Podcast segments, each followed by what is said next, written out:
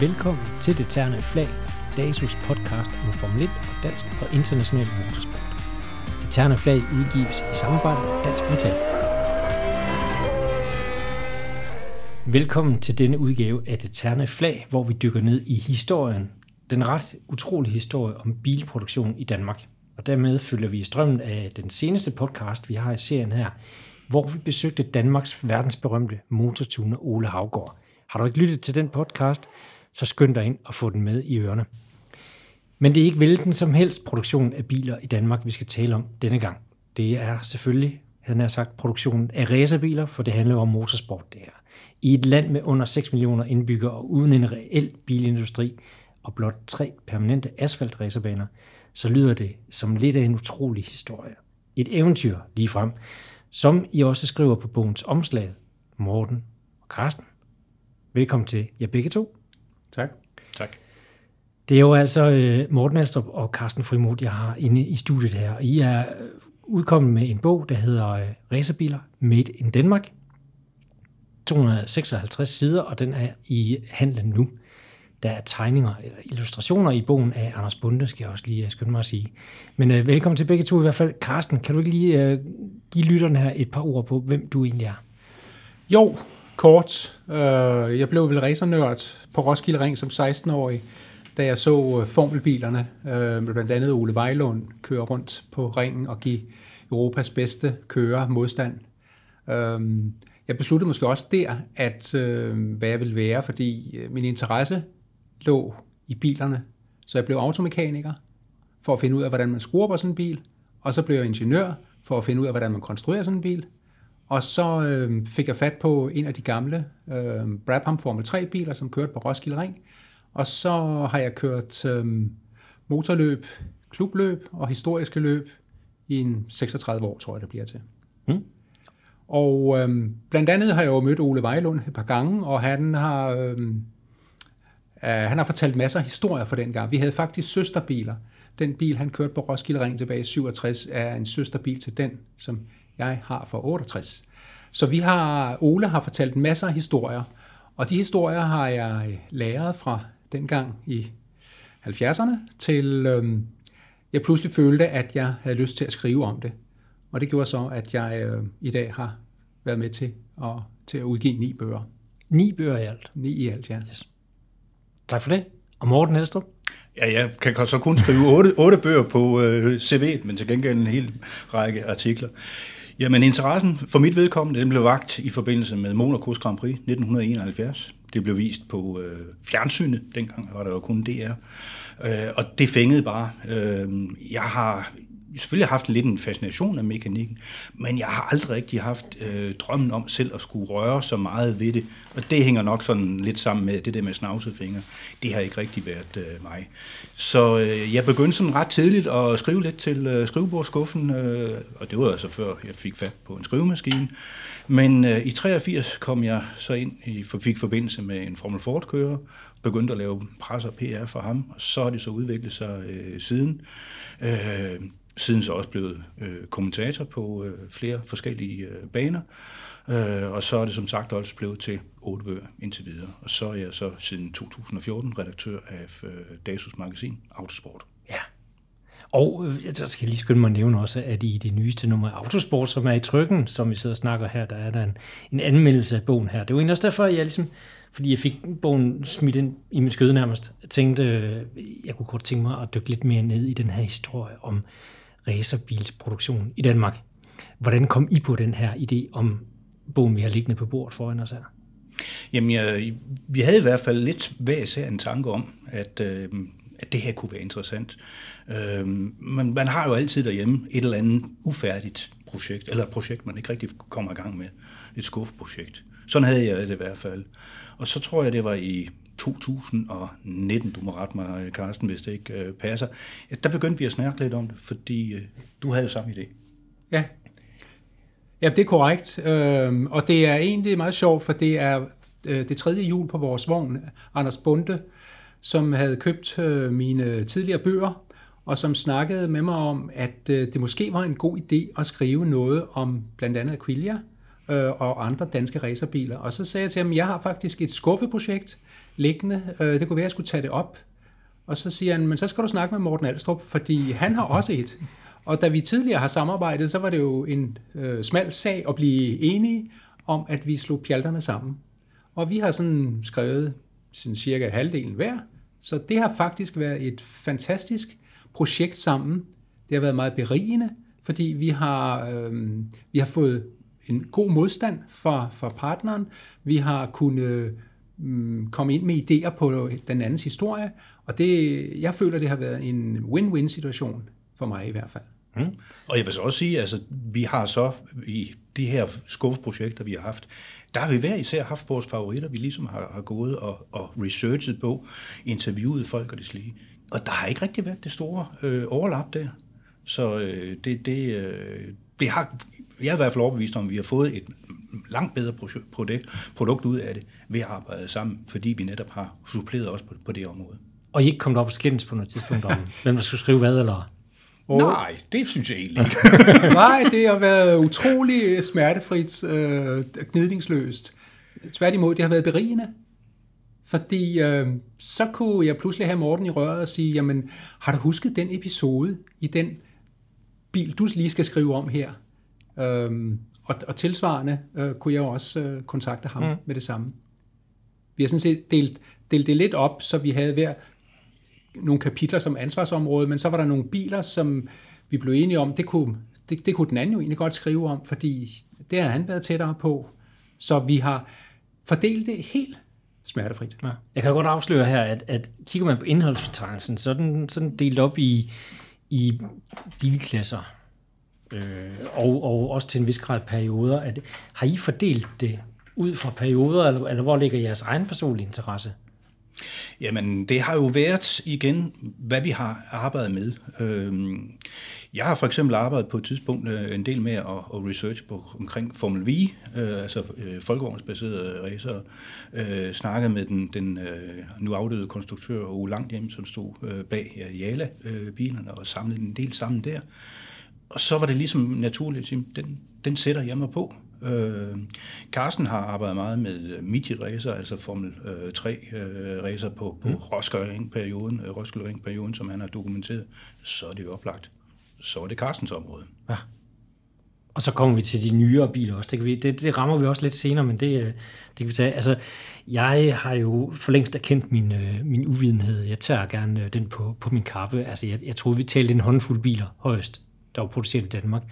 Og så, og så læser man så den her, jeg har ikke engang talt på, hvor mange der, der er beskrevet i, i bogen, men, men det er utrolig mange. Er, det, er, det, er der kommet nogle overraskelser for jer i researchen til, til øh, bogen her om antallet af biler, der reelt er produceret? Ja, det, det vil jeg sige ja til, fordi øh, jeg havde vel en omkring 20 stykker, som jeg kendte til, og de fleste havde vel historier på. Men øh, da vi sådan begynder at, øh, at, at, at spille pangdang med hinanden, så viser det sig, at så kommer Morten op pludselig med 10 ekstra, som øh, jeg godt ud i øresneglen vidste, at der var et navn, men slet ikke kendte historierne på. Så ja, det har vokset. Da vi fra starten har det vokset lige indtil vi var færdige med at redigere. Men jeg vil så også sige, at det er også gået lidt den anden vej, fordi Øh, der er nogle øh, konstruktioner, hvor at, at Carsten har haft en betegnelse for dem, og jeg har måske haft en anden. Øh, og det er jo igen fordi, når man har lavet lidt parallelt øh, research, ikke? og så finder man ud af, det er egentlig den samme, vi snakker om. Ikke? Mm. Og, øh, og noget af det, der har slået mig lidt, det er, altså, kan man kalde det produktion, for der er jo nogle af, af de her øh, konstruktioner, der er her i, som er, er meget, øh, kan vi godt sige, sådan hjemme øh, bigs. Øh, hvor, hvor, hvor er grænsen? Hvor har I sat grænsen for, hvad er reelt en produktion af en racerbil? Øh, er det er sådan værkstedstypen, der selv har gået og svejset lidt om aftenen, eller, eller hvor er vi henne på den? Det er et svært spørgsmål, og vi har også diskuteret det. Ja, men, meget endda, meget endda. Men det er vel egentlig noget med, at det skal være dansk født. Den skal være bygget på danske idéer. Vi ved jo udmærket godt, at motorer og gearkasser og mange andre ting, det er jo købekomponenter, som ja. vi får fra udlandet. Øh, juleophæng og så videre kan også være fra andre mærker. Altså især de første øh, de første to store klasser, vi har med nordiske specialvognsmaskiner og midjet, der, øh, det er jo baseret på, at øh, man tager en standardbil, og så stripper man den for alle de komponenter, man kan. Altså man har en donor, donorbil, og så bygger man op derfra. Hvorimod jo, jo længere frem vi kommer i historien, jo mere øh, bliver juleophæng og andet, altså i detaljer, bliver bygget fra konstruktørens side. Mm.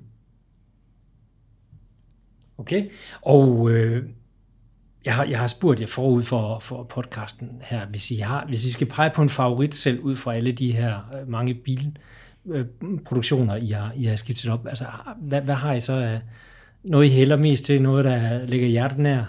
Jamen, jeg vil egentlig gerne pege på to, men de går jo så i hver deres retning.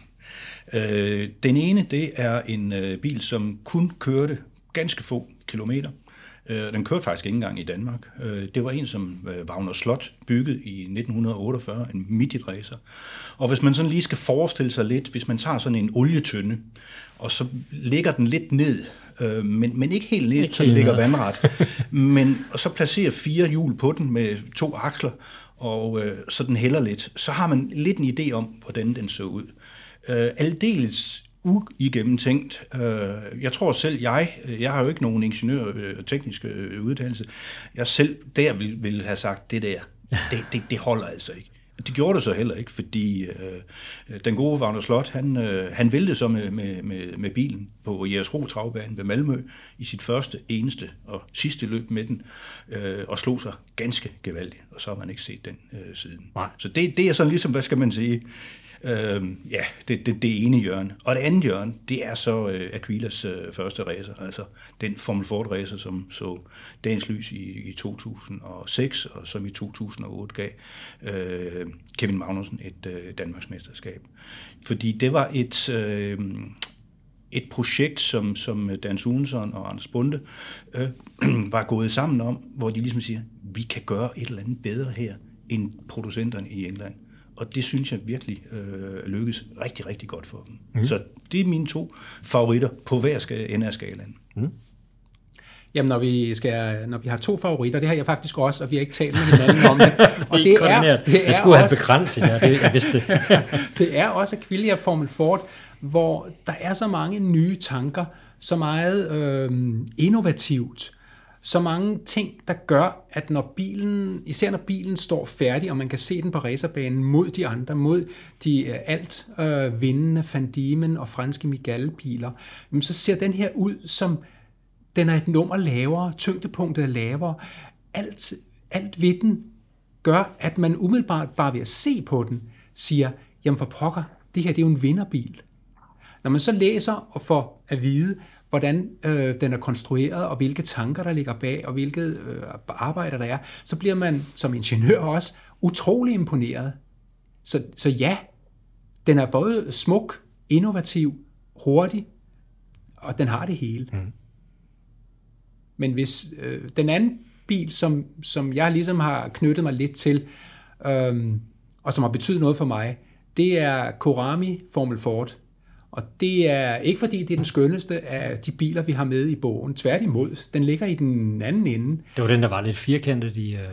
Den var meget firkantet, ja. Øh, og den var bukket med... Øh, den var bukket over karosseriet, eller på, over rammen, så den blev meget kantet øh, og let kileformet. Men den har jeg øh, været så heldig at falde over og restaurere den. Jeg har haft det hele skilt ad, øh, og fået sandblæst rammen, og så videre bygget den op derfra.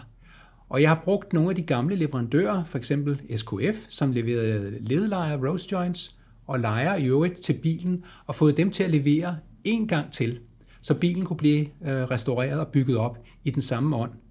Og jeg har også kørt med den, og jeg har også kørt i muren på tændstiften på Knustorp. Det allerførste løb, tredje omgang. Jeg har ligesom prøvet det hele med den bil. Og det har været, det har været en oplevelse, fordi den er atypisk. Så derfor øh, står den øh, mit hjerte nært. Den har ikke været så fantastisk som de Brabham Formel 3 og Formel 2 biler, jeg har haft lejlighed til at, at, at køre og, og også restaurere. Øh, men, men den er noget ganske særligt. Mm. Og så er den dansk bygget. Og den historie, den er rigtig god. Mm.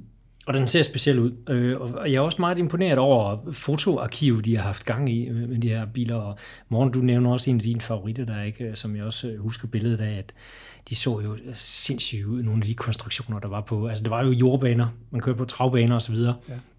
lufthavnsløb og midlertidige baner og sådan noget. De så jo vanvittige ud, nogle af de konstruktioner, og store lastbilret, og de her tynde hjul, som de kørte rundt på med, gætter på, øh, intet til næsten ikke noget greb. Øhm, så, så hvis man er til at, det er rent visuelle i hvert fald, så kan jeg anbefale bogen, for der må have været lagt mange timer i at scanne de her gamle fotos. Øh, det, det er absolut øh, meget seværdigt. Var det den, der hed Jernsengen? Var det den øh, konstruktion, du snakkede om? Nej, det var det ikke. Det var ikke den samme? Nej.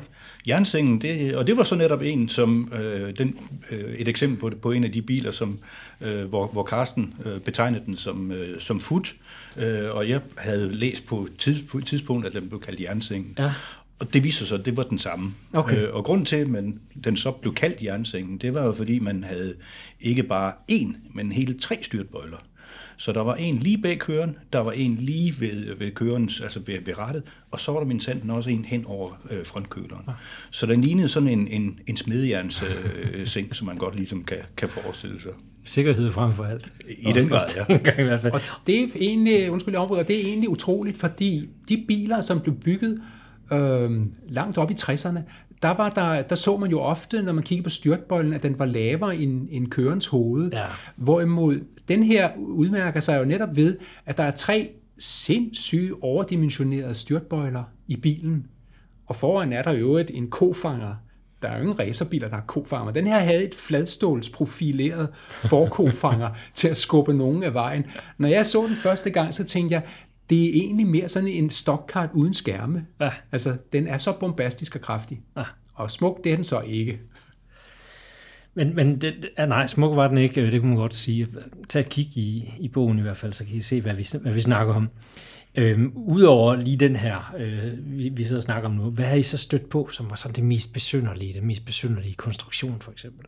Efter 2. verdenskrig, der var der jo både øh, engelske og tyske efterladenskaber fra krigens øh, brug. Og øh, der var en, som snuppede en dropbox, og så i aluminium. Den har jo i sagens natur et meget aerodynamisk forløb, fordi det er en, en lille tank, som indeholdte sprængstoffer, våben og andet, som bliver kastet ned fra flyvemaskiner til modstandsbevægelsen, og derfor skal den jo kunne flyve, dale fornuftigt ned, øh, så man kan se, hvordan den øh, så man kan forudse, hvordan den rammer jorden.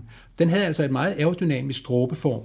Og det var der, det var der en gut, Oscar Madsen, som finder, og så skærer han den til, så han populært sagt øh, skærer den over, forlænger den med et stykke, hvor han skal sidde, det er sædebrønden, og så læg, sætter han en motor foran, øh, og selvfølgelig hjulophæng bagi, og motoren er meget atypisk, det er en Tatra øh, som motor, altså den, den tjekkiske motor, som han sætter i. Og øh, han kommer, øh, selve bilen er utrolig lav og meget aerodynamisk. Desværre kører den jo kun øh, et par enkelte løb. Men den har overrasket mig at se billeder fra, fordi mm. den var ligesom årtier forud for udviklingen med hensyn til aerodynamik. Og hvor- hvor- hvordan kunne det være, at den, den kun kørte øh, så kort tid? Ja, det har vi nok ikke, det har vi ikke noget bud på. Nej. Det er da ærgerligt, hvis der må forud for tiden, ikke? Altså, at man ser noget, der, der er innovativt, at det ikke ligesom kommer, kommer videre. Ja, Ja, Helt ærgerlig- sikkert. Ærgerlig historie. Det må I dykke ned i til, til næste udgivelse. Nej, men altså, de havde jo mange, mange, specielt i, den første, øh, i de første år efter besættelsen, altså i, i, i anden halvdel af, af 40'erne og starten af 50'erne, jamen, bilerne havde en, en kort levetid. Ikke? Øh, der var gan, blev kørt ganske, ganske få øh, løb, specielt billøb øh, med de lidt større biler. Jamen, der skulle man på, på heste, travbaner, øh, galopbaner, øh, sådan noget, for at, at have et ordentligt øh, areal at køre på. Mm. Men omkring, øh, nu nævner øh, Carsten så det med Dropboxen, øh, altså nedkastningscontaineren der. Øh, der er en anden øh, bil, som, som øh, der har været lidt mystik omkring. Øh, det var en specialvognsracer, øh, som blev øh, betegnet som en, en Steyr altså et, et østrisk øh, øh, mærke. Ja. Og øh, der er tidligere andre, der har sådan gravet lidt i og, og kunne ikke rigtig forstå, at, at der egentlig skulle være for eksempel en V8-motor i den her øh, bil. Øh, men når man så egentlig fik, vi fik gravet lidt videre ud i det, og, og snakket med et, et barnebarn til konstruktøren, ikke? og øh, vedkommende kunne så huske, at det var noget med, det var en kampvognsmotor. Mm. Okay, Jamen, så er der et nyt spor der, man kan grave i. Og så viser det sig der, at, at øh, Steyr for den tyske Wehrmacht blandt andet havde produceret nogle bæltekøretøjer med en V8-motor. Og øh, det er givetvis et eller andet, der har stået der, øh, og som blev øh, efterladt. Og sådan er der faktisk også med, med flere af de andre øh, biler, specielt specialvognsklassen der, øh, hvor der er blevet pro- produceret en 10-12 forskellige mærkelige konstruktioner. Ja. Og det, det, lyder, det lyder tungt, en, en, en V8 motor for en kampvogn. Øh. Jamen det, det, det, var jo, det var jo, mange, mange var jo, var jo tunge motor. Ja. Ellers så var det jo faktisk primært øh, forskellige Ford-motorer, man, man, øh, man anvendte der. Men mm. igen også, det var V8-motorer. Og hvordan var altså, øh, datidens baner og så videre? Nu Roskilde Ring nævner du meget, ikke? Altså den, den kender de fleste, der, der lytter her nok øh, et eller andet til, ikke? Men når vi taler uh, travbaner og så videre, hvordan var de ved materielt dengang? Altså var det derfor, de havde en kort levetid? Altså det var hårdt for det, eller var det fra, for simple konstruktioner, eller hvordan, altså siden de ikke kørte længere, end de gjorde? Det var vel en kombination. Der var jo nogen, som var dårligt konstrueret, som man forudså fra starten, at den vælter altså ned i første sving. Der var en, en Nardi Formel Junior, som da den kom til Roskilde Ring, til det første løb i Skandinavien, man skulle køre for Formel Junior biler, som lige var kommet op og blevet godkendt international klasse. Jamen, så er den, da den går til maskinkontrollen, der er den ikke færdig. De tager den ned i ryttergården, og de skruer som gale. Og en, en ting er, at de finder ud af, at øh, baghjulsophænget er alt, alt for stift. Så lukker de luft ud af dækkene, for at få en blødere bagvogn.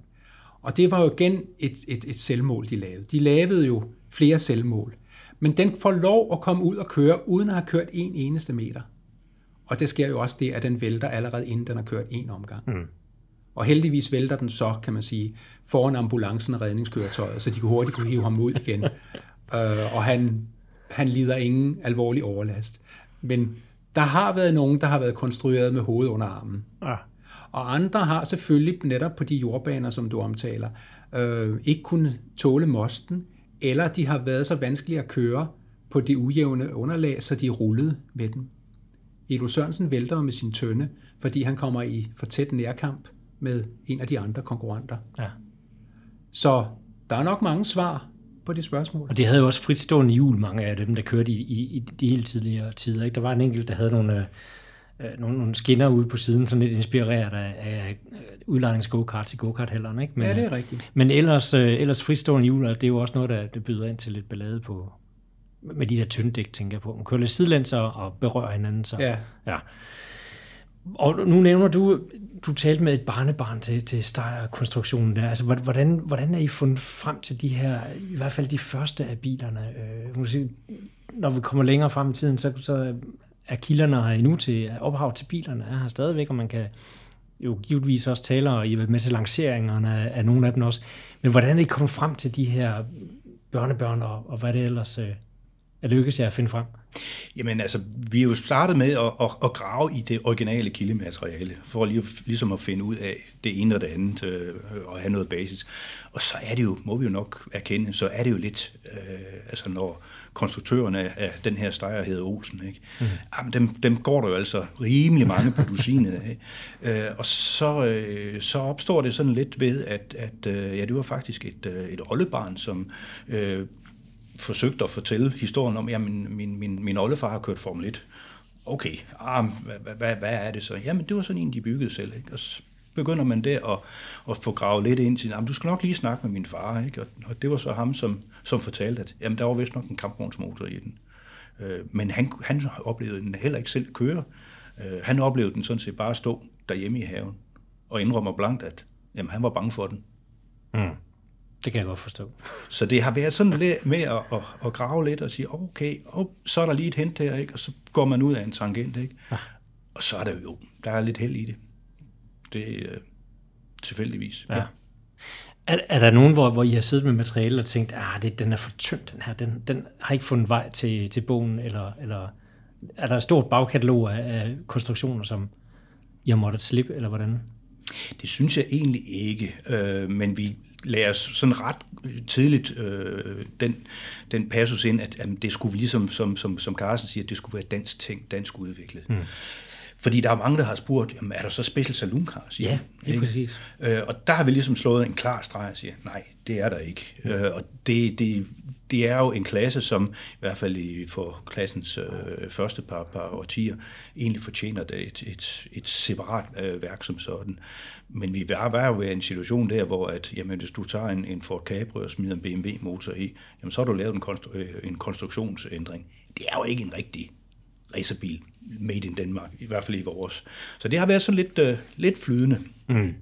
Og så er der også, også altså, øh, jeg har da egentlig også selv været med til at, øh, at konstruere lidt, øh, fordi da jeg kom ind i sporten, der i 83, øh, den her Form 4-kører, han væltede med sin, øh, min, sin bil, og så skulle vi så forsøge at øh, genopbygge den. Rammen den var jo blevet lidt skæv, specielt i øh, Bagelse, øh, den bagerste del omkring, øh, hvor, hvor motor var. Bagelsopphængene, de var ødelagt. Øh, og så fandt vi en anden gammel bil, og han fik så rettet rammen lidt op og lavet noget nyt konstruktion der, og så tog vi juleophængene fra, fra en, en, en anden ældre øh, Formel Ford. Øh, men det var jo heller ikke en dansk konstruktion. Den, det er noget sammenflik af, af nogle forskellige, ja. Lige præcis, ja. Mere end det. Men, men det, det er godt at vide, at I ligesom har scoret den der et eller andet sted. Fordi det var også noget af det, jeg sad med, da jeg læste den her bog. Så, jamen, hvor er øh, specielt saloonbilerne øh, netop? Men, men som du siger også, det er ofte, du tager en bil, lægger noget andet i, og så er det en konstruktion eller ej? Det, det kan man så diskutere, ikke? Noget, som, som jeg ikke rigtig har, har forberedt det på måske, men som vi lige kan runde, det er titlen her, øh, Racerbiler Made in Denmark. Når jeg hører Made in Denmark, det er jo tit noget, man, man sætter på designermøbler og på, øh, på små træting, som er, er øh, forarbejdet og, og udskåret og designet. Altså, altså et kvalitetsstempel. Og det er det jo ikke for, for øh, alle tilfældene i, i bogen her. Er det, er det sådan bevidst, at I har tænkt det her Made in Danmark øh, til, til undertitel? Ja, det skal Morten svare på, for det er faktisk hans rigtig gode idé, som jeg bifaldt lige på stedet. Det må vi hellere være så.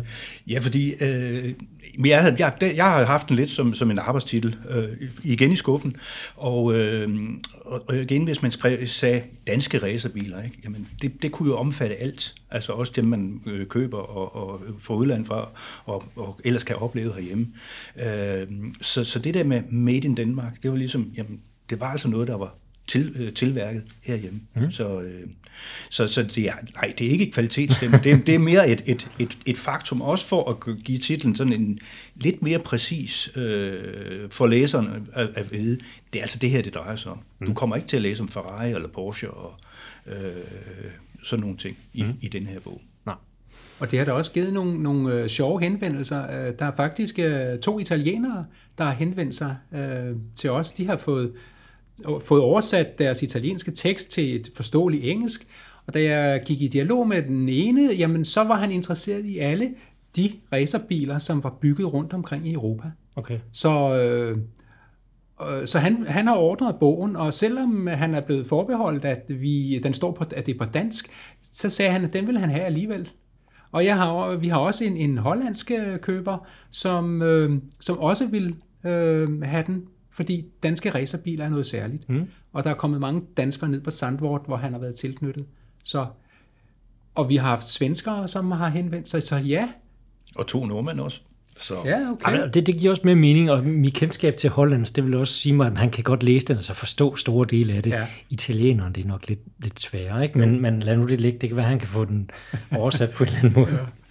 ja. øh, er der... Øh, øh, jeg tænker på, på øh, de sidste sider her, der beskriver I sådan fremtiden for danske racerbilsbyggere, og der er jo ikke sådan, der er ikke et, et kæmpe vild af, af, af produktioner i, i Danmark lige pt.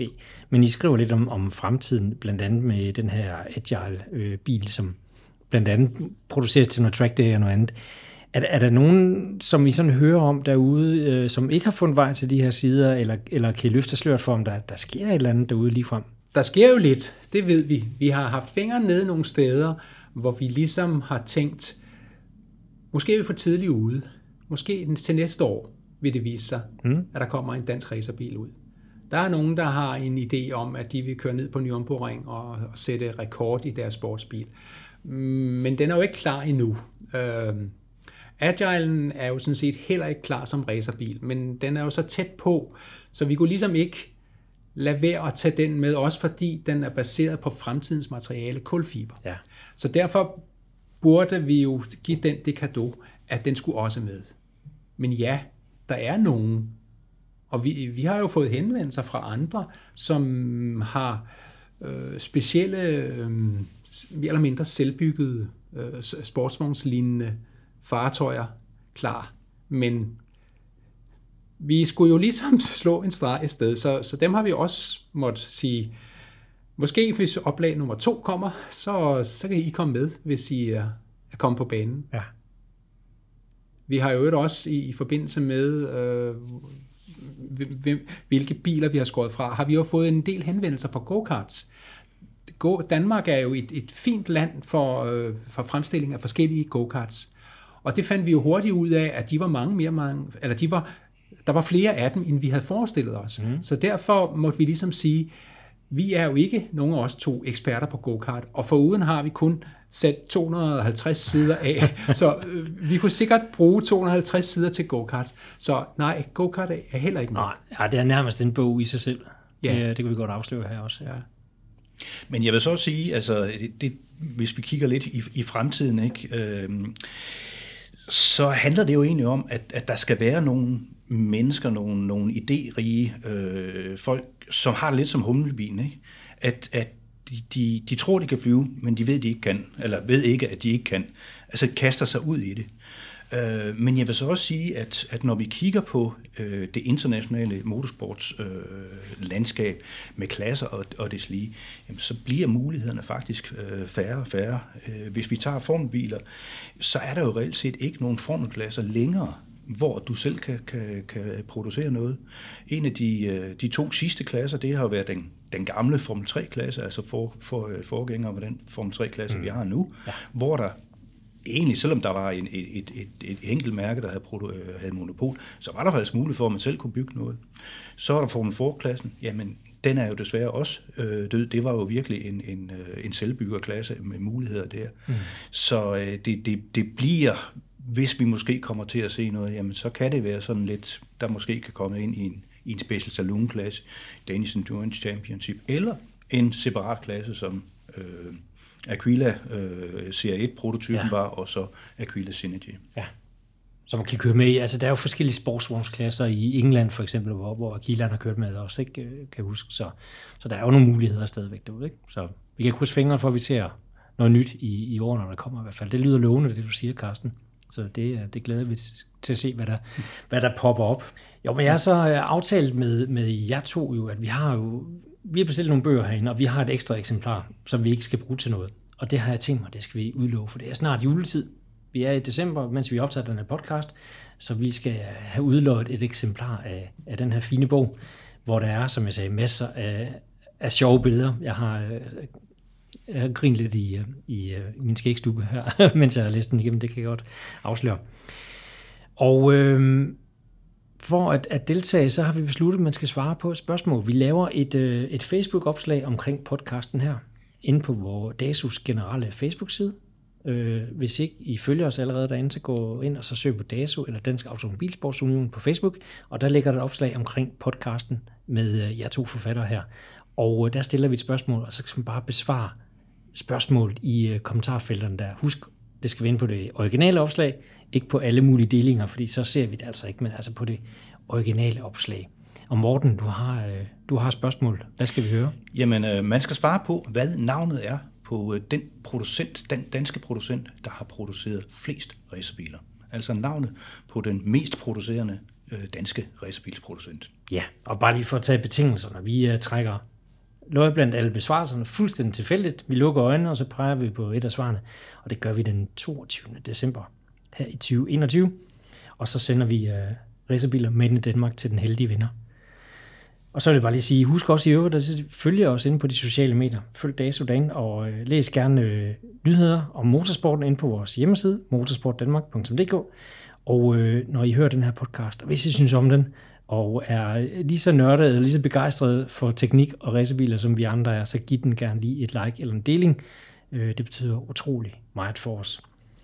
Morten og Karsten, tak fordi I kom ind øh, og tog jer tid til at tale om, om den her bog, og om de her fascinerende historier fra øh, racerbilsproduktionen i Danmark. Og så tak for, for udgivelsen. Det er en, en fornøjelse, og jeg er sikker på, at der er rigtig mange, der får fornøjelse af at læse den i den kommende tid. Tak fordi I kom. Tak Tak du fordi komme. måtte. Ja.